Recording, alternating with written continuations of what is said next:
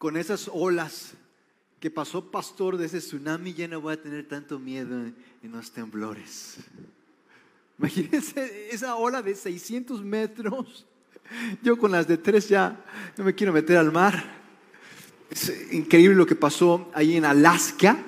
Pueden investigarlo, es verdad. Qué bueno que se encuentran en el primer capítulo de esta serie de Romanos. Y para quienes no han ido a Roma, ¿cuántos ya fueron a Roma? A Roma, no a la colonia Roma, ya en el, en el DF, a Roma, en Italia. Para cuando vayamos, vayamos ya con alguna idea, les tengo unas fotos de Roma. Esta es la entrada al Coliseo romano. Vean, pues no están tan perdidos de cómo hacer las cosas los romanos. Ese Coliseo en el que murieron presa de los leones miles de creyentes, seguidores de Jesús. ¿No les parece interesante que ese espléndido eh, eh, imperio, ¿sabían que el imperio romano ha sido el más grande imperio que ha existido? El imperio romano ha cubrió el mayor territorio, dominó a las más naciones en toda la historia de la civilización.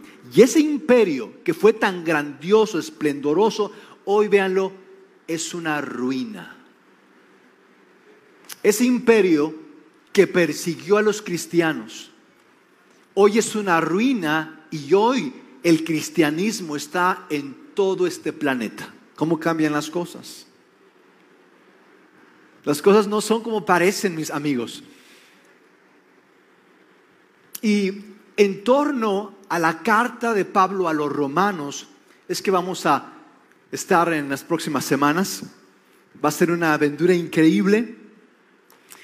Yo creo que nos vamos a pasar muy bien con Pablo. Yo les animo a que lean una hora diaria. Bueno, para los que estén así más picados, yo quiero saber esto del cristianismo, cómo es que venció al imperio romano y dos mil años el imperio romano ya no está y, los cristianos sí están. ¿Cómo es posible que haya pasado eso? ¿Dónde es que pasa eso? Yo quiero saber más al respecto. Ok, leamos una hora, pero para los menos interesados pueden leer un capítulo diario de Romanos. Son 16 capítulos. Puede servirles increíblemente para relajarse al comienzo del día. Romanos primer capítulo, quiero hoy compartir con ustedes del versículo 1 al versículo 7. Para quienes dudaban de eso del cristianismo, es que te, lavaron el cerebro, es, algo de una secta y no lo creas, mis amigos, esto pasó. El cristianismo, mis amigos, no es eh, la visión, un sueño de alguien, no es una persona iluminada que tiene revelaciones de Dios, es algo que pasó, sucedió, está en historia. Porque a veces pensamos del cristianismo, ¿qué es eso? Bueno, que me hable un ángel, que yo sienta algo, que por favor alguien me adivine qué va a pasar en mi futuro. Pensamos del cristianismo o pensamos de Dios así, mis amigos, es algo que pasó, es algo que existió, es algo que cambió la historia. Ese imperio romano que fue tan colosal y que cubrió por entero el mundo de aquel entonces, hoy ya no existe. ¿Qué hizo que ese imperio tan colosal ya no existiera? Y que esa semilla tan incipiente, esos pocos creyentes, fueran a ser millones y a estar en todas partes el día de hoy. ¿Qué hizo esa diferencia? ¿Cómo es que pasaron de ser nadie a ser en, todo el mundo?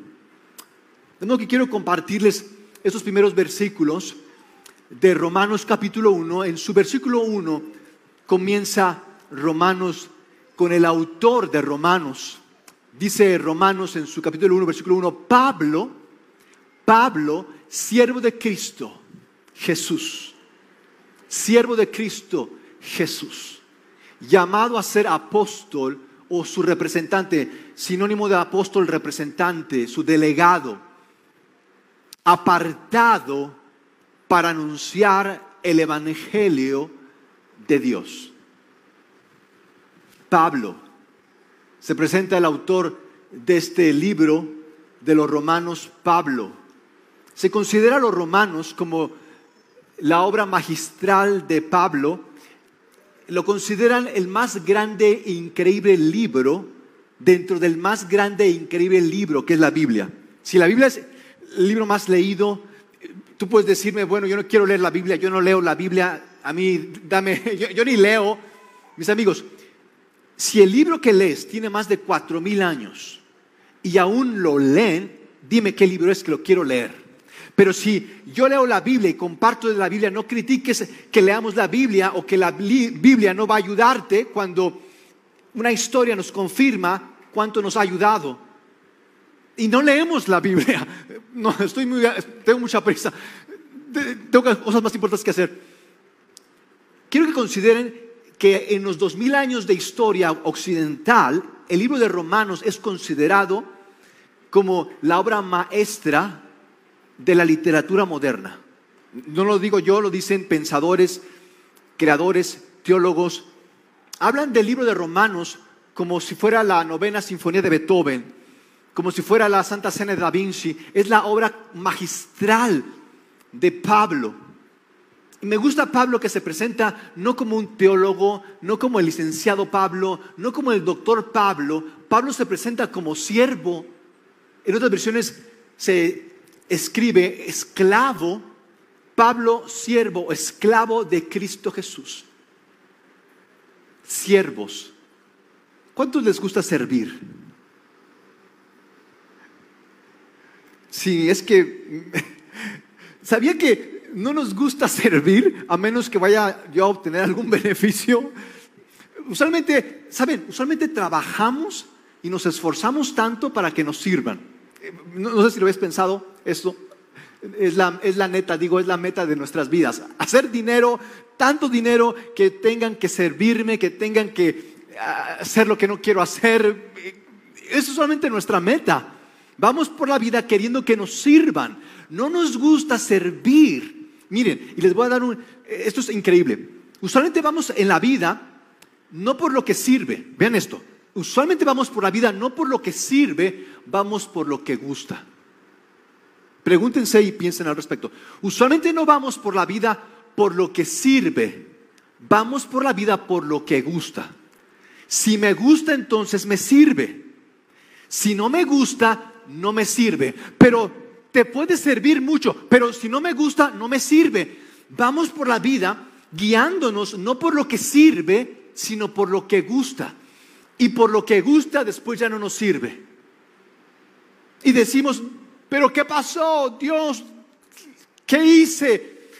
No te fuiste por lo que sirve, te fuiste por lo que gusta. Y lo que gusta finalmente ya no sirve. Vamos pensando que, y a veces creemos de que necesitamos hacer algún cambio. Bueno, déjame ir aquí, déjame tratar con esta situación. Vamos por la vida buscando algo que nos cambie cuando es en el servir que cambiamos pero no, no nos gusta servir. Usualmente trabajamos o hacemos algo para algún beneficio, pero no para servir. Lamentablemente, pero miren, no consideramos esto tan detenidamente como para darnos cuenta que no estamos sirviendo, sino nos estamos sirviendo. No nos detenemos lo suficiente en la vida como para enfrentarnos a esta realidad de que no estamos sirviendo, nos estamos sirviendo y como nos estamos sirviendo, finalmente nos encontramos que sentimos que no servimos. Y por eso es que a veces estas depresiones y esta ansiedad que parece que no cesa y esta preocupación que parece que no para, ¿qué me pasa? ¿Por qué me siento así como que no sé quién soy, a dónde voy, de dónde vengo? ¿Por qué es que vivo así, me siento así? Porque finalmente eso no sirve, servirme a mí no sirve. Pero vamos por la vida creyendo que si me sirvo o me sirvo de otros, eso me va a servir, porque no vamos por lo que sirve, vamos por lo que gusta. No te guíes por lo que gusta,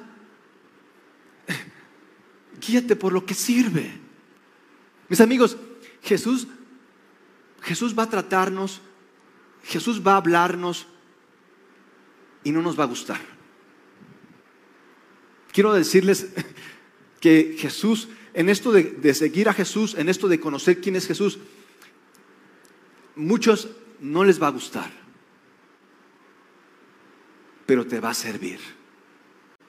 ¿Cuántos quieren seguir? Oh, bien, bien.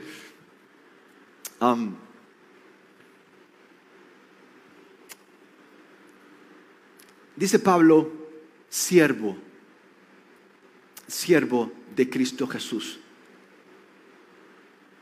llamado a ser apóstol, apartado para... Y quiero brevemente darles una definición para que nos resulte un poco más práctico, porque a veces pensamos que estamos sirviendo cuando nos estamos sirviendo.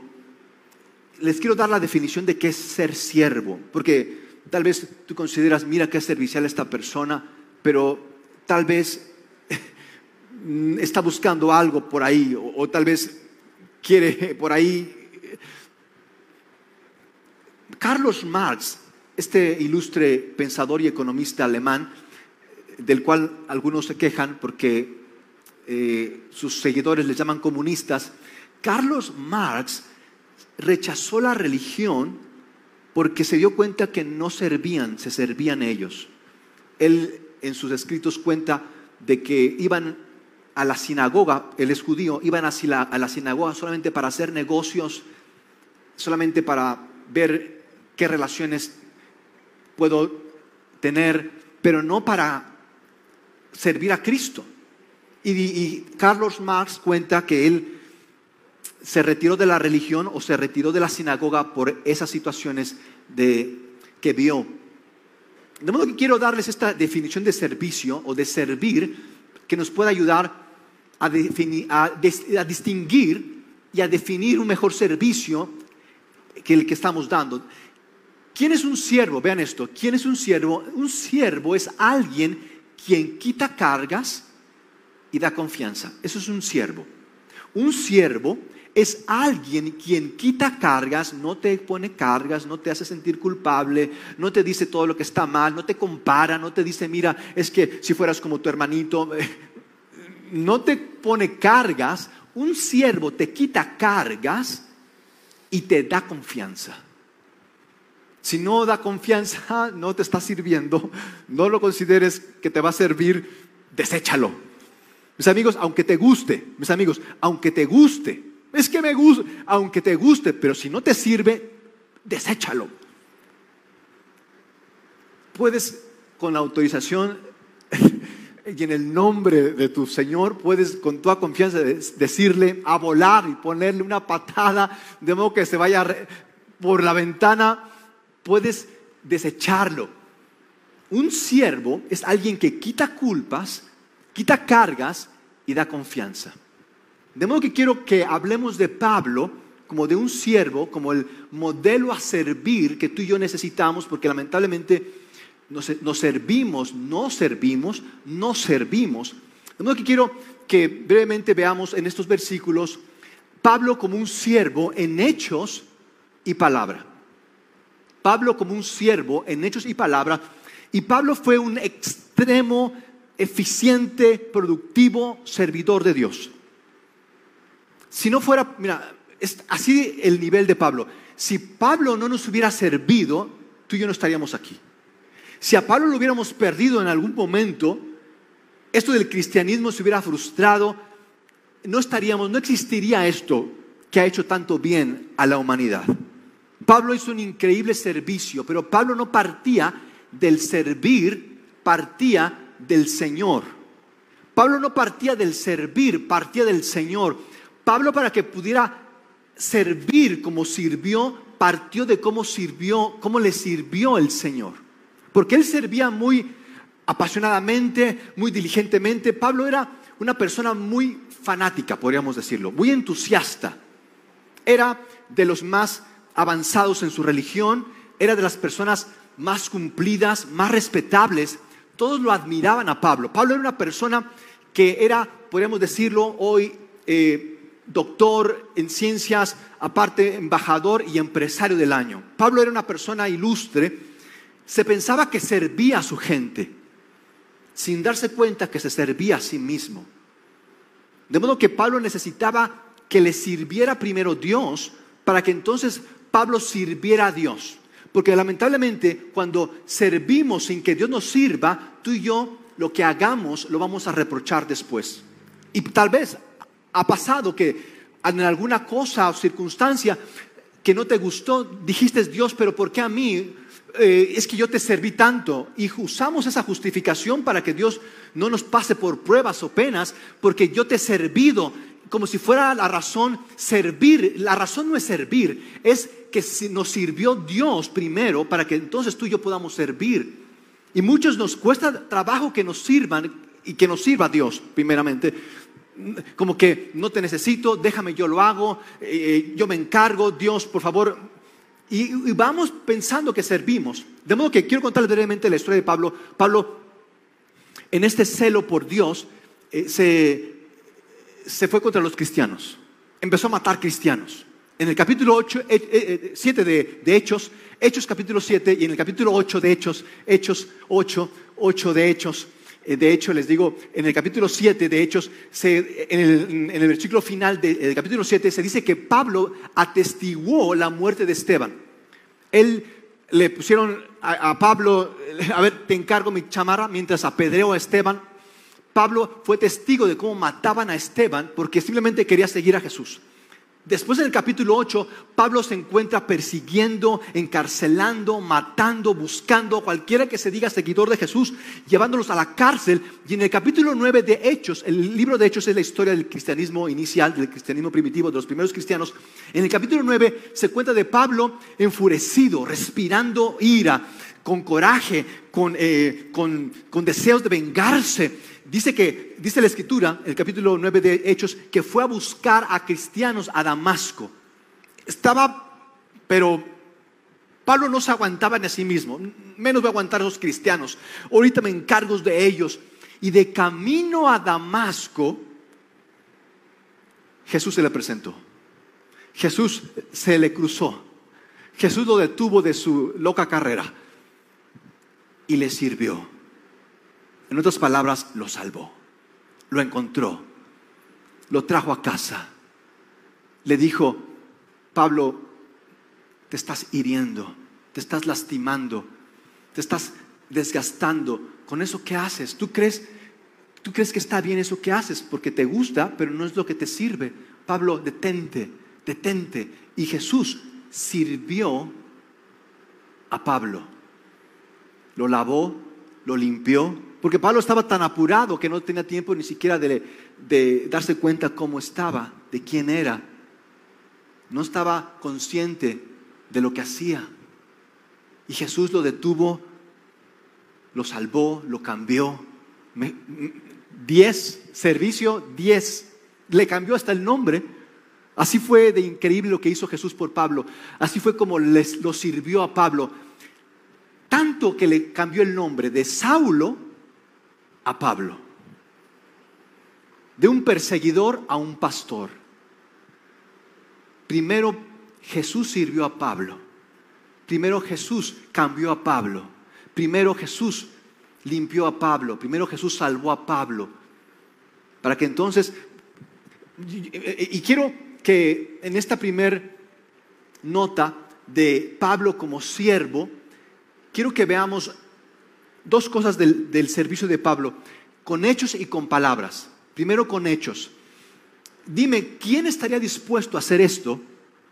Dime, quiero que, ¿quién estaría a, prestarse para esto? Díganme, ¿quién estaría dispuesto a servir así?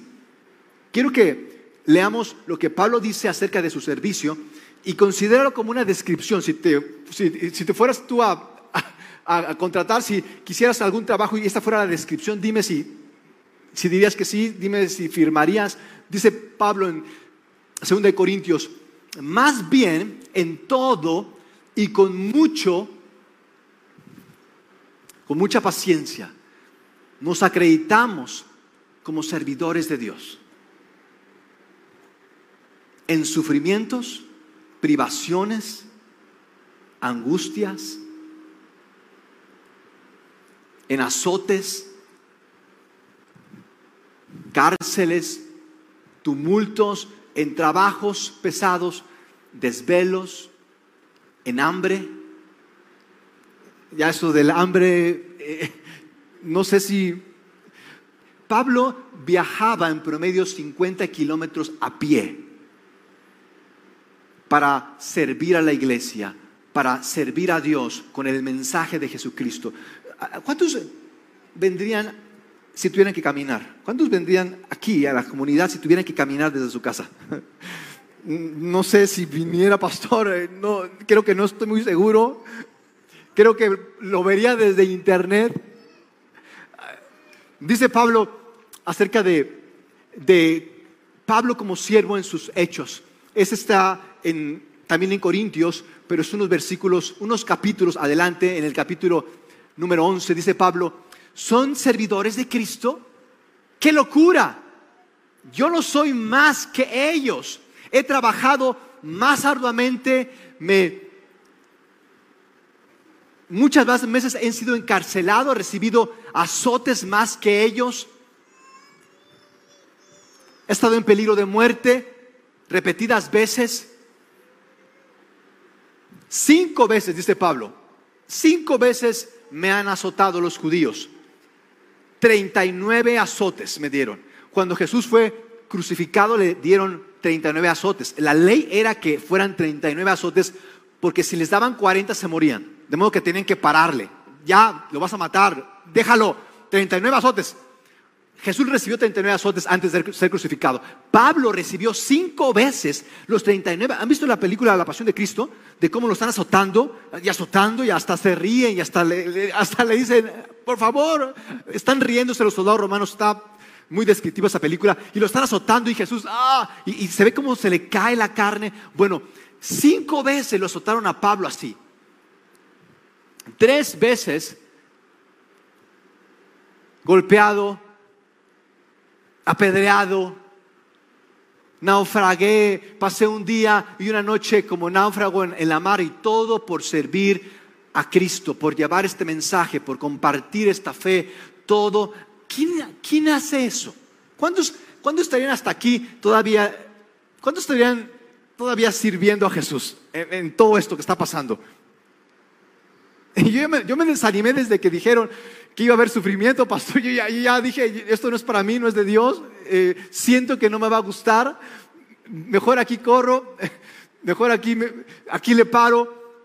Dice Pablo, mi vida ha sido un continuo venir de un sitio a otro en peligros. Peligros aquí, peligros allá, peligros eh, de bandidos, peligros. Dice Pablo, hay peligros hasta de los cristianos, de los propios hermanos. A veces son ellos los peligrosos, peligros aquí, peligros allá. Dice Pablo, en el campo, peligros. Y esta última, este último versículo, donde a ver si alguien se anima todavía a continuar, a todavía servir, a ver si continúan en el trabajo. He pasado muchos trabajos y fatigas y muchas veces me he quedado sin dormir, he sufrido hambre y muchas veces me, he quedado en ayunas, he sufrido frío y desnudez. He sufrido frío y desnudez. Por servir, ¿has sufrido desnudez? Yo nada más he sufrido desnudez cuando sueño. Sueño que me persiguen, voy corriendo desnudo, pero que tenga que padecer desnudez por servir a Cristo? ¿Por qué haría esto Pablo? ¿Por qué haría esto Pablo? ¿Por qué serviría así a Pablo a estos límites? Yo a veces no quiero ni siquiera levantarme para orar. ¿Ahora esto? ¿Realmente estoy sirviendo a Cristo? ¿A quién sirvo? ¿De quién soy servidor? ¿Qué estoy sirviendo? ¿Para qué estoy sirviendo? ¿De qué sirvo? ¿Estoy sirviendo? No, entiendo. Pablo, ¿por qué tienes, por qué llegaste hasta esto? Porque el Señor me sirvió. Yo pensaba que servía, me estaba sirviendo. No me daba cuenta de cuán perdido estaba pensando que servía, me estaba sirviendo. Pensaba que hacía algo para ti, Dios, cuando hacía algo para mí. No me daba cuenta, estaba perdido. ¿Cuántos ya se perdieron de tanto que pasó Pablo? Ya no quiero regresar. Ya, yo no quiero esto. Quiero que me ayuden a responder esto. ¿Por qué? hizo esto Pablo? ¿Por qué soportó esto Pablo? ¿Por qué se dispuso a servir así? Porque sirvió, porque Jesús le sirvió primero. Hay una historia, los discípulos de Jesús están peleando por quién es el mejor, quién es el mayor. Están peleando, no que yo primero, no que yo quiero. Estaban peleando, llega Jesús, estaban dando ahí, agarrando el chongo. Jesús los para y les dice, oigan, ¿qué les pasa? Y les hace una pregunta.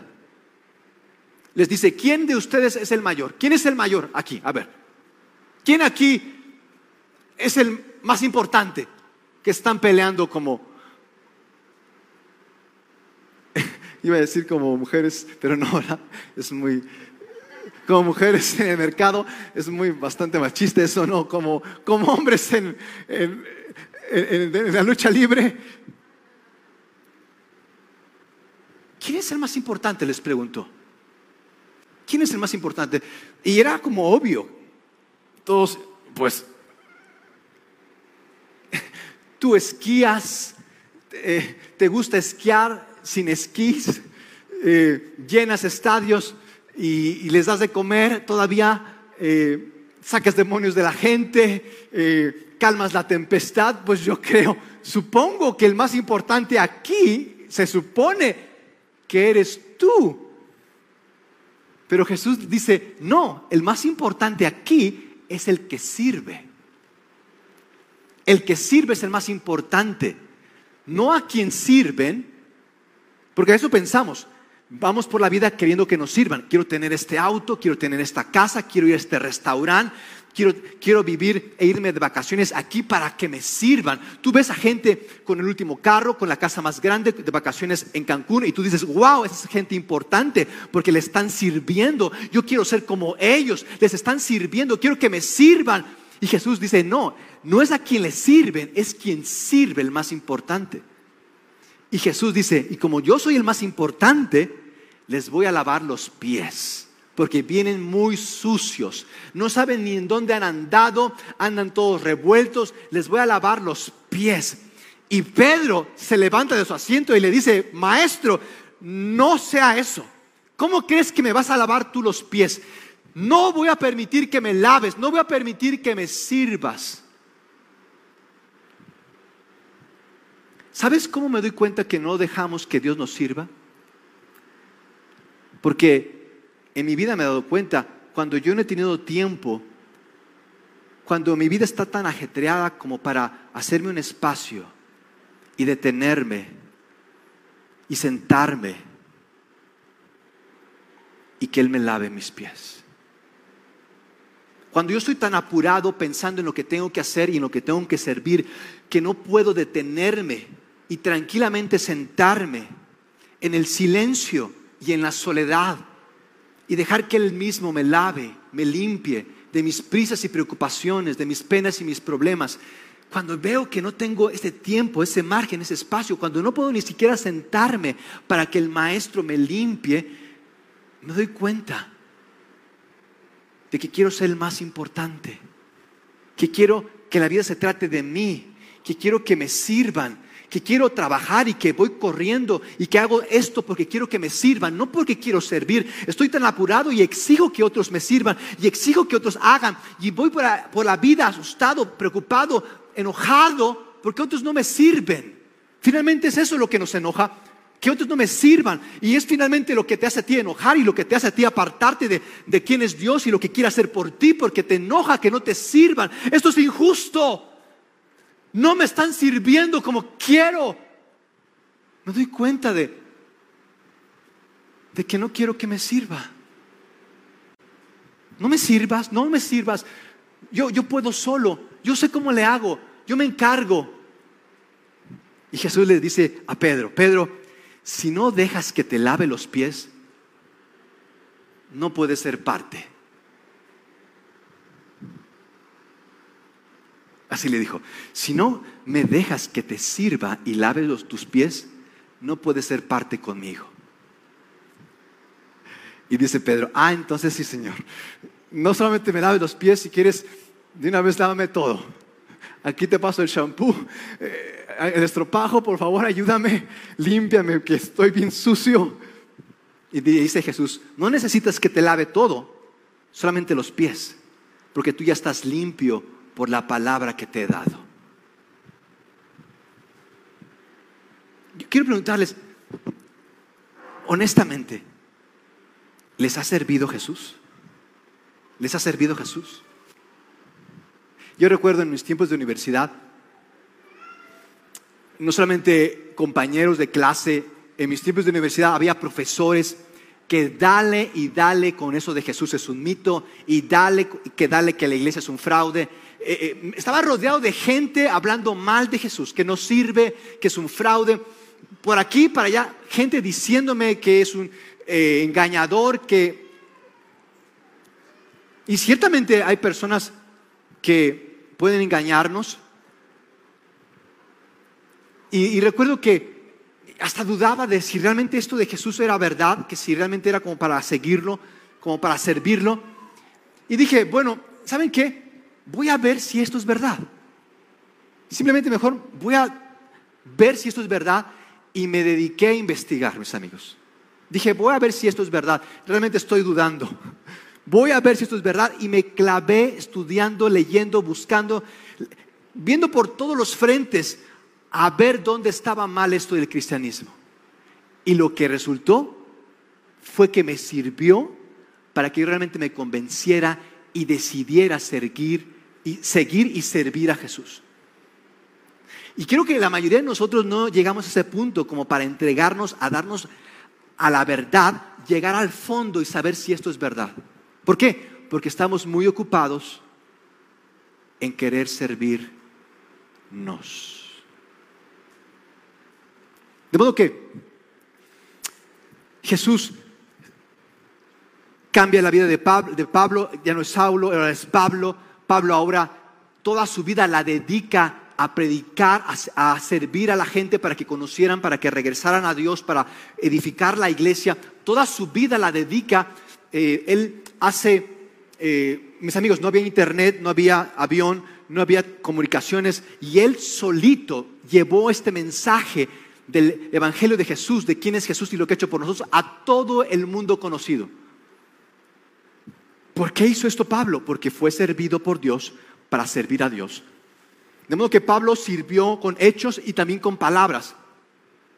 Mucho de lo que vamos a leer, eh, mucho de lo que tú lees en el Nuevo Testamento, la Biblia son 66 libros, 37 en el Antiguo, 29 en el Nuevo Testamento. De los 29 libros en el Nuevo Testamento, casi la mitad fueron escritos por Pablo. Pablo era una persona que antes de conocer a Jesús era muy docta, muy intelectual, y quiero aquí apuntar que no es lo mismo inteligencia que sabiduría. Pablo era, Saulo en aquel entonces, Saulo era una persona muy conocedora, Saulo era una, era una persona eh, que hoy pudiéramos pensar tenía tres doctorados, hablaba cuatro idiomas, era una persona que se le sabía de todas, todas, pero una persona necia. No es lo mismo inteligencia que sabiduría. Pablo sabía, para poder ser fariseo, Pablo tenía que haberse memorizado los primeros cinco libros de la Biblia, la Torah. Para quienes quieren estudiar la Torah y que la Torah y que no sé qué, si no te van a Torah, la Torah no es Jesús. Guíate por Jesús, no por eh, los carros del faraón o, las visiones de Daniel. Guíate por Jesús. Los fariseos, Pablo era uno de ellos, tenía que estar, tener, memorizados los cinco de pie, de principio a fin todo memorizado. Mis amigos, Pablo tenía mucho conocimiento, pero no sabía quién era. De modo que eh, quiero que en cuanto a esto de Pablo, no solamente fue un siervo con nosotros, de hechos, también fue de palabra. Quiero leerles un versículo solamente que se encuentra en Romanos, de la profundidad del contenido de Romanos y de la profundidad muchos eruditos y pensadores consideran que Pablo es el hombre más sabio que ha existido. Muchos han escuchado que Salomón. Salomón sí fue el hombre más sabio, pero terminó como un necio. Sabio fue un tiempo, Dios le dio sabiduría, pero terminó como el peor necio. Salomón la regó feo, pero metió las cuatro. Pablo, en cambio, Salomón comenzó bien, terminó mal. Pablo comenzó mal, pero terminó re bien. Lo que importa no es comenzar bien, es terminar bien. No importa cómo comiences, lo importante es cómo termines. Y Pablo se considera el hombre más sabio después de Jesucristo. Pensadores, eh, eh, Juan Crisóstomo en los primeros siglos, Martín Lutero eh, o Webster en los, en los años recientes han hablado de la profundidad. Dicen ellos que mínimo necesitamos leer cuatro capítulos diarios de Romanos, cuatro capítulos diarios de Romanos para mantenernos sanos espiritualmente. Apenas llevamos el primer versículo, ya, ya, ya estoy pensando si continúo. Y vean este versículo que escribe Pablo para quienes dicen, es que he orado y me he portado bien, pero no pasa nada. Quiero que leamos este versículo en Romanos capítulo 12. Pablo escribe y dice, renueven su mente para que cambien su vida. Mis amigos, esto lo escribió Pablo hace dos mil años y apenas lo estamos entendiendo. Apenas la gente está dándose cuenta, más los neuro, eh, neurólogos y neurocientíficos apenas se, están dando cuenta de que realmente no vamos a cambiar si no cambiamos nuestros pensamientos. Pero todavía vamos por la vida queriendo cambiar nuestras circunstancias. Dios, tócame. si no cambias tus pensamientos, tus circunstancias no van a cambiar. Dos mil años y Pablo ya, ya nos había dado la clave, ya nos había dicho la solución. Renueva tu mente, cambia tus pensamientos y cambiará pero no tenemos tiempo para cambiar nuestros pensamientos, no. No tengo tiempo ni para pensar, Dios, menos para ver qué pienso. Olvídate de, eso. Y Pablo, Pablo fue una persona eh, que nos enseñó con, el mensaje que compartió, con la profundidad y con eh, la riqueza de todo lo que nos transmitió en sus cartas. Y Pablo en Romanos se explaya. Pablo en Romanos habla de cuestiones como por ejemplo el pecado, habla de que, no somos tan buenos como pensamos. Yo sé que tu mami, alguna madre les ha dicho, no sé si tu mamá, pero eh, tal vez te dijeron que, que eras de un buen corazón. ¿Cuántas madres dijeron eso a sus hijos? Malas que son. Falsas profetas. ¿Cómo se les ocurre? No han leído Romanos, madres. Diciéndoles a sus hijos, es de buen corazón mi, hijo, de, delincuente, y todavía le dice que es de buen corazón. esas madres que le dicen, es que es un de buen corazón, es un delincuente, su hijo, Señor, señora. Bueno, Pablo nos dice en esta magnífica carta de Romanos que no tenemos solución. Les dije que no nos iba a gustar, pero nos iba a servir no tenemos solución, que somos pecadores. No solamente somos, no solamente somos pecadores, nos gusta pecar. Ya mucha honra. Quiero pecar. Pablo nos dice de que somos pecadores, de que no podemos cambiar, de que no tenemos solución, de que nos queremos salvar. Va a estar increíble cuando pasemos al, capítulo 3 de Romanos. Eh, Pablo, Pablo va, mis amigos, Pablo va a tirar nuestro castillo de naipes, pero lo va a volar pero nos va a servir. No nos va a gustar, pero nos va a servir. Digan conmigo, prefiero que me sirva a que me guste. Una vez más, prefiero que me sirva a que me guste. Esto no aplica para el matrimonio. ¿eh? No vayan a llegar al rato a sus casas. El pastor dijo que esto no me sirve. Digo, porque no me gusta? De modo que adiós. Así me han llegado personas, pastor, estoy convencido. Yo digo, wow, ya este hombre va a buscar más a Dios, va a pedir perdón. No, quiere dejar a la esposa. Siento que Dios me habló hoy, la dejo, sí, es mi obstáculo para seguir a Dios. De modo que para concluir, mis amigos, quiero, para que sirva y sirvas, para que sirva y sirvas, porque no servimos. Todavía queremos que alguien nos estacione el carro. No hay, no hay ballet parking aquí, pastor, me voy. No, no, no, no es de Dios este lugar. Para que sirva y sirvas. amigos, cada domingo es una invitación para que tú y yo sirvamos. para que sirva y sirvas, quiero darles tres soluciones. La primera es que tiene que estar en las sagradas escrituras. Para que sirva y sirvas, tiene que estar en las sagradas escrituras. De modo que Pablo lo menciona, permítame leerlo, dice Pablo, que por medio de sus profetas ya había hablado, está refiriéndose a Dios, ya había hablado primeramente en las sagradas escrituras. Este evangelio habla de su Hijo, hablando de Jesús. El único Hijo de Dios, mis amigos, es Jesucristo. De ahí, en Jesucristo tú y yo podemos ser hijos de Dios. El único Hijo de Dios es Jesucristo. En Jesucristo es que tú y yo podemos ser hijos de Dios. Sin Jesucristo tú y yo no somos hijos de Dios. Sin Jesucristo tú y yo no somos hijos de Dios. Somos enemigos de Dios. Este Evangelio habla de su Hijo, que según la naturaleza humana era descendiente de David. Tenía que ser descendiente de David, si no, no podía ser el Mesías. Pero que según el Espíritu de santidad o de verdad, fue designado con poder Hijo de Dios por la resurrección. Él es Jesucristo nuestro Señor.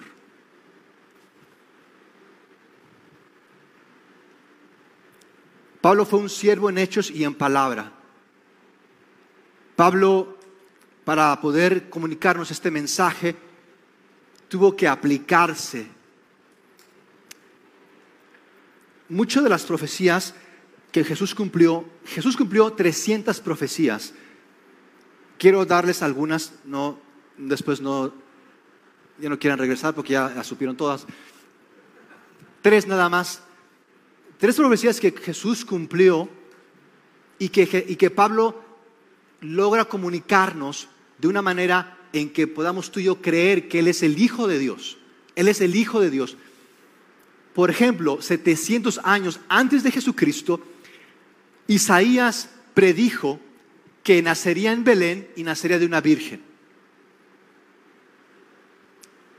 La profecía de que Jesús iba a ser crucificado y que iba a ser por un complot.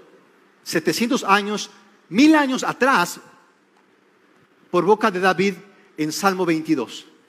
Noten esto, mis amigos, en el Salmo 22 David predijo que Jesús iba a ser crucificado cuando ni siquiera había crucifixión. ¿Cómo la ven? Jesús predijo, David predijo de Jesús que iba a ser crucificado cuando David ni siquiera sabía que había crucifixión. Eso fue mil años antes del nacimiento de Jesús.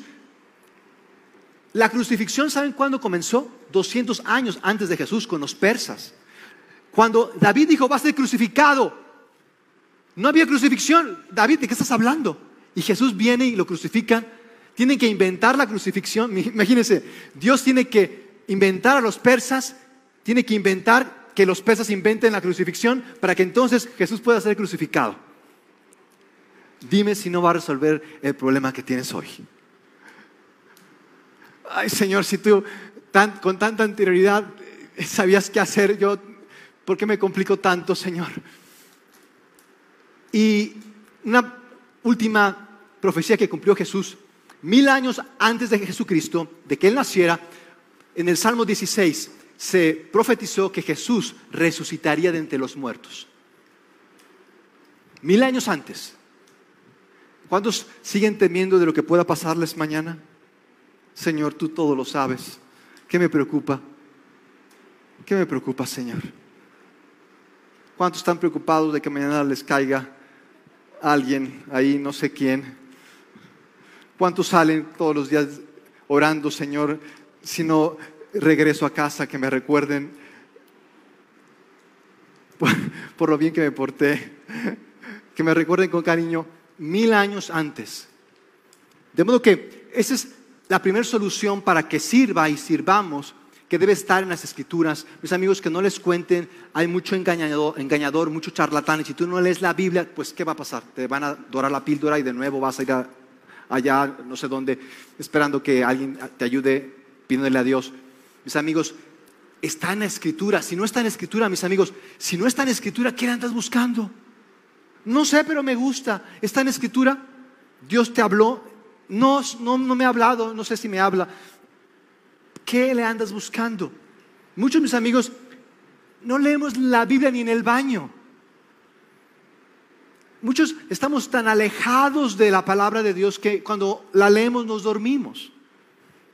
Díganme, ¿eso va a servir? Pero no, es que es lo que me gusta. Señor, ten compasión. Y tercer cosa y última, eh, bueno, segunda, ¿verdad? Ya me estoy adelantando.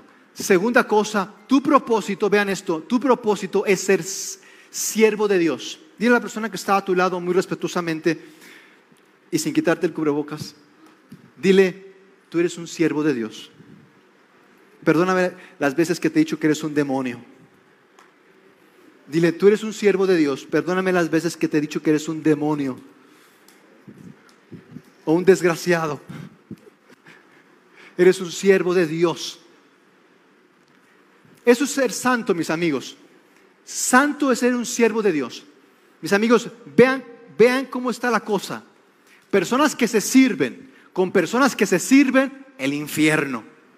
Personas que se sirven con personas que sirven, aquí la tierra. Personas que sirven y personas que sirven es el cielo. ¿Sirves o te sirves? ¿Sirves o te sirves? Lo que sirve es que no sirva. Si no sirve, ¿para qué te sirve? ¿Siervos de Dios? ¿Cuántos son siervos de Dios? ¿Cuántos van a servir a Dios esta semana? Gloria, Señor, tócalos. veamos lo que dice Pablo.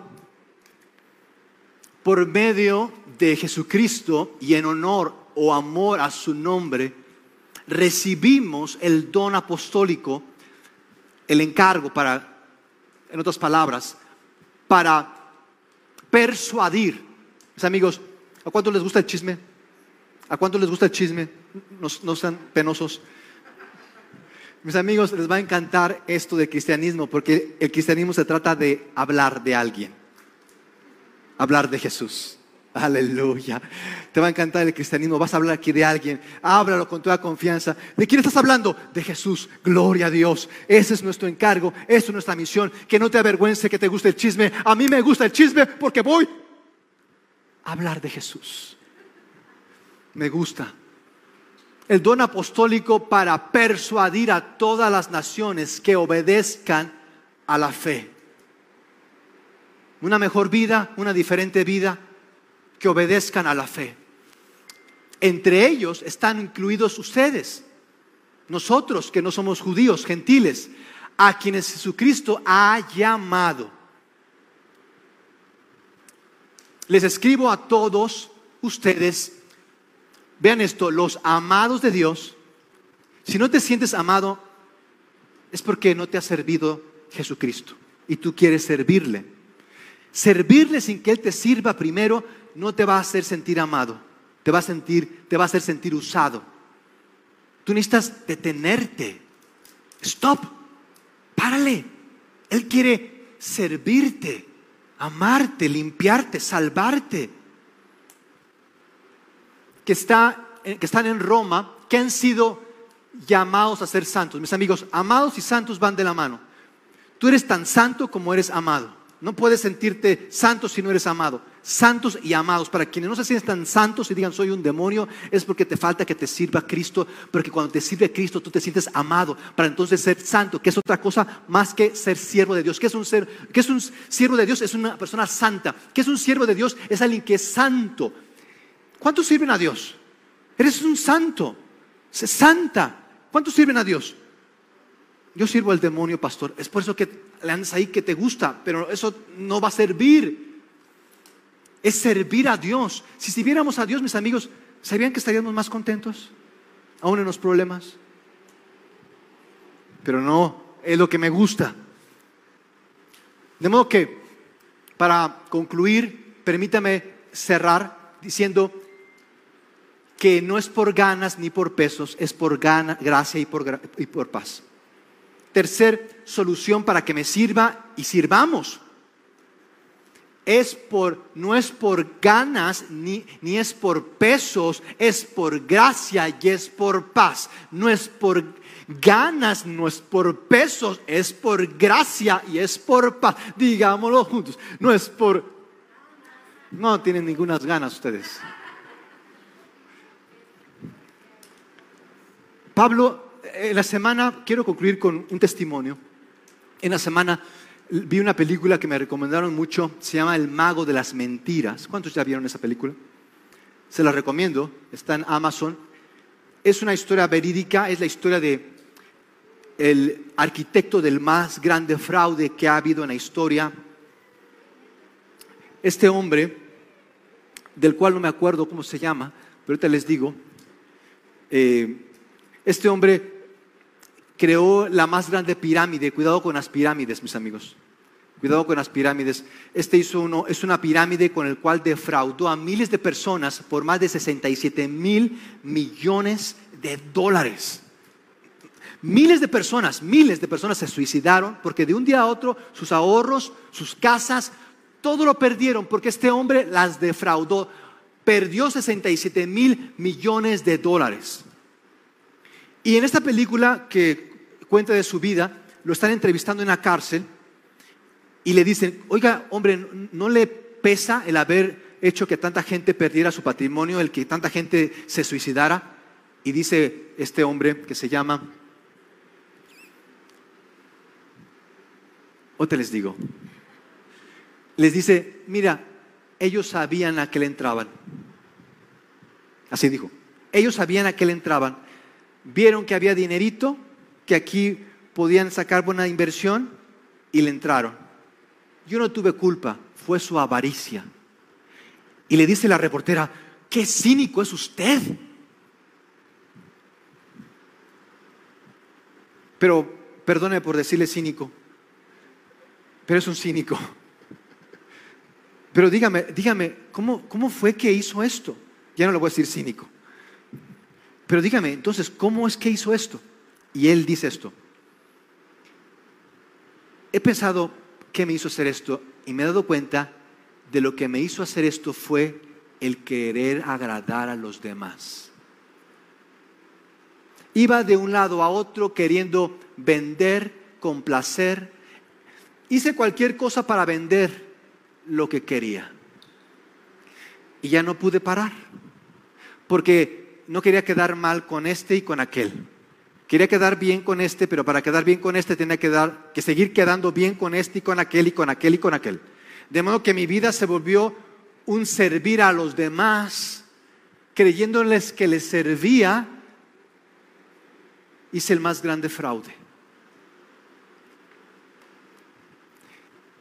Y cuando estaba viendo esta película me preguntaba, ¿Pablo no se daba cuenta mientras servía a Dios, él decía que servía a Dios matando cristianos. servía a Dios matando cristianos.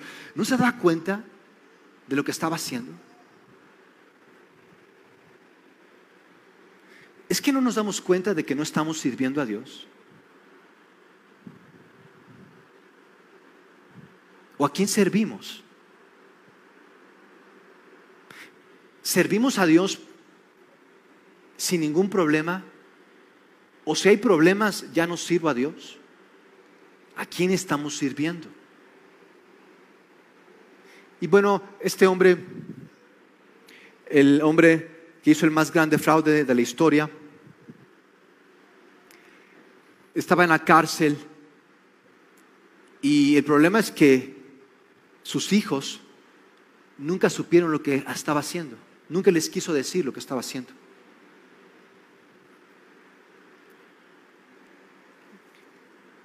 Y tal vez pensamos que estamos sirviendo a nuestra familia. Tal vez pensamos que estamos sirviendo a Dios. Pero ni siquiera nos conocemos. Tal vez ni siquiera conocemos quién es realmente Cristo. Porque estamos muy apurados sirviendo nos.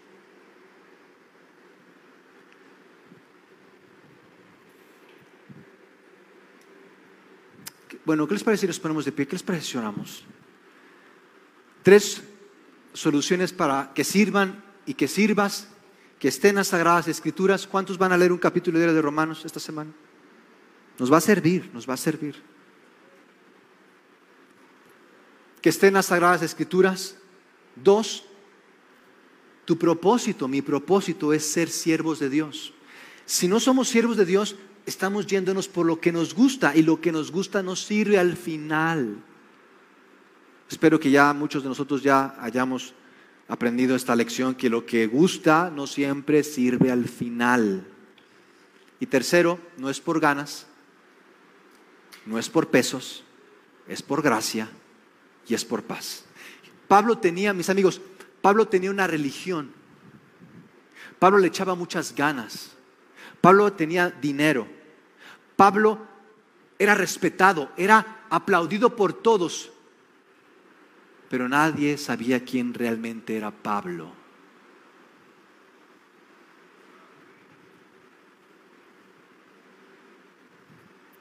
No es por ganas, no es por pesos, es por gracia. Y para que sea por gracia, mis amigos, para que sea por gracia, tú y yo tenemos que rendirnos, ceder, ya no estar peleándonos con Dios, ya no querer seguir vendiéndonos. Mis amigos, no tienes que vivir compitiendo, no tienes que vivir comparándote, no tienes que vivir con temor. El amor triunfó y en Él estás completo. Hoy mañana y siempre. Padre, gracias, gracias te damos por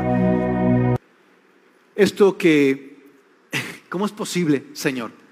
Dos mil años después y, y lo podemos leer. ¿Qué más sorpresas quiero? ¿Qué misterios busco? Si aquí está lo que necesito, la respuesta que tanto me sirve yo quiero que nos sirva para que sirvamos y te sirvamos como siervos de Dios. Porque lo que nos cambia no es que nos sirvan. Y tal vez hemos ido de aquí para allá queriendo que nos sirvan. Pero lo que nos cambia no es que nos sirvan, es que sirvamos. Lo que nos cambia no es que nos sirvan, es que sirvamos como tú nos sirves con tanta misericordia y perdón, cuando tantas veces te nos hemos servido y nos hemos servido de ti y hemos abusado y hemos, nos hemos servido y hemos hecho y deshecho y con tanta misericordia tú nos has buscado, nos has buscado y nos has buscado y nos sigues buscando.